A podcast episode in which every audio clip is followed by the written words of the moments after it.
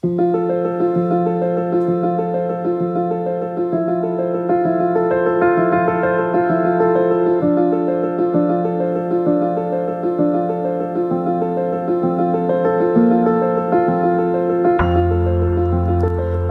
to The Queen and Jersey, a special edition series by Bailiwick Podcasts. Time and technology worked in tandem to make Queen Elizabeth II Britain's most travelled monarch. Her Majesty was 96 years old when she died, having come to the throne in 1952, by far the oldest and longest serving royal Great Britain has ever known. In the early part of her reign, she travelled as most of her predecessors had, by boat and train, but later advances in aviation, particularly the jet engine, revolutionised travel and shrunk the world, making visits to far flung destinations more practical. However, this punishing globe-trotting lifestyle did not come at the expense of tours closer to home. She came to Jersey on six occasions, more than any other monarch.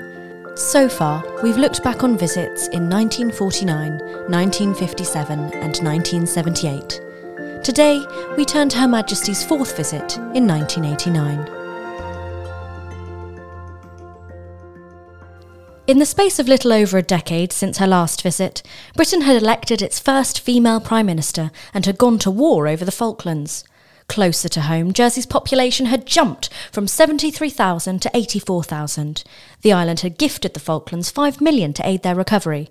The states had abolished the death penalty, and St Lawrence had elected the island's first female constable. And, for the first time, St Helier's enlarged harbour meant Britannia did not need to moor in St Aubin's Bay as it had on two earlier visits, but could sail directly into what was the newly created Elizabeth Marina. That evening, 42 guests were invited to dine aboard the ship, and a further 200 later attended a drinks reception. Prominently on show aboard the yacht was the silver milk can adorned with the parish crests that the island had given the young queen when she had made her first visit as queen back in 1957. For almost an hour, starting at 10.20, fireworks lit up St Aubin's Bay, although there was a pause at 11.10, during which the band of the Royal Marines beat retreat on the pier, whilst the guests looked on from the deck of the Britannia. The following day, on Thursday, 25th of May at 10, the Queen stepped ashore and shortly afterwards performed her first official duty, opening the new harbour terminal. Six year old Caroline Gray, whose father worked at the harbour, had the honour of presenting the Queen with her first bouquet of the visit. As on previous occasions, there was a special States Assembly sitting, during which the fifth bailiff of the Queen's reign, Sir Peter Crill, read out the loyal address.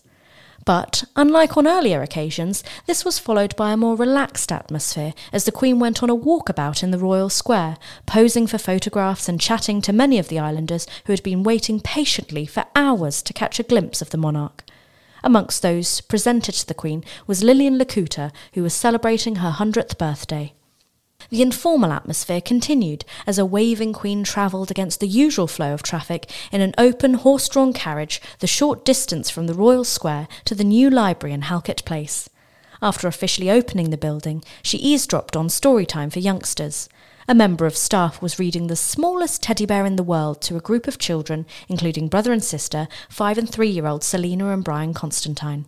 The homage of the seigneurs was also lightened up and made more accessible by being held in the grounds of Gorey Castle rather than the dark royal court building. But, as tradition dictates, as part of the ceremony, the Seigneur of Trinity, Major John Riley, still had to present the monarch with two dead mallards on a silver salver. As further evidence of the monarchy's new approach, the Queen's common touch, and a move away from just acknowledging the great and the good, just before lunch, the Queen popped into the home of Malcolm Gray in Gorey Village for a private 10 minute visit. Malcolm, a former BBC Radio Jersey presenter, had been a well known charity worker who in 1987 had suffered a massive stroke. Then, under the watchful eyes of owners Colin and Robert Jones, more than 200 guests and a further 100 members of the press and security guards in a separate room, the Queen attended a special luncheon at Jersey Potteries in Gorey Village. There was a smoked salmon starter, which was followed by lobster with local vegetables and Jersey Royal potatoes. For dessert, there was a fresh fruit salad and Friendly's pastries. The meal was served with Clos de la Mare, a local white wine from La Mare Vineyards. Afterwards, the Queen was presented with a silver gilt copy of the royal mace, which had been made by local craftsman Richard Blampied of Orham Jewellers.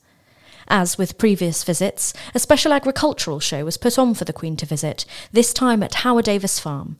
Again, she was given a cow to add to her herd at Windsor. However, in the 1980s, it was arguably not a cow that was the face of Jersey so much as fictional TV detective Jim Bergerac, actor John Nettles. He was also in attendance at the show, and no doubt briefed by savvy advisers, the Queen congratulated him on getting his qualies. A visit to Victoria College was once again on the royal list of duties. It was the first time in 144 years that the Queen's Awards had been given by a reigning monarch. Keith Dixon was presented with the Queen's Gold Medal for Science, Dominic Chan, the Queen's Gold Medal for Mathematics, Philip Lecornu, the Queen's Senior History Prize, and Mark Read, the Queen's Junior History Prize. Dominic Chan's parents flew in from Hong Kong to attend the ceremony, and three of the recipients, although having less distance to travel, came back to the island from university in the UK. 2,000 pupils and guests heard Michael Hedditch read out the loyal address and cheered when the Queen announced she had asked the headmaster to grant the school an extra day's holiday. Just after four o'clock, the couple left the college for the airport, where, 30 minutes later, the royal flight took off. Thank you for listening to The Queen and Jersey. This is an audio version of an article produced by Eric Blakely and the Bailiwick Express team, read by me, Fiona Potney. If you'd like to see the full version with stunning photography courtesy of Jersey Archive, you can click the link in the episode description. If you've enjoyed delving into this period in the island's history, please do like and share this podcast with others. Express will be releasing a special edition on the day of Her Majesty's state funeral on Monday, 19th of September. It will include tributes, memories, and detailed analysis of the island's special relationship with the Crown. To receive the free special edition straight to your inbox, head to bailiwickexpress.com and sign up for our free daily news email. You'll also be able to find it on the Bailiwick Express app. Download it now from Apple or Google Play.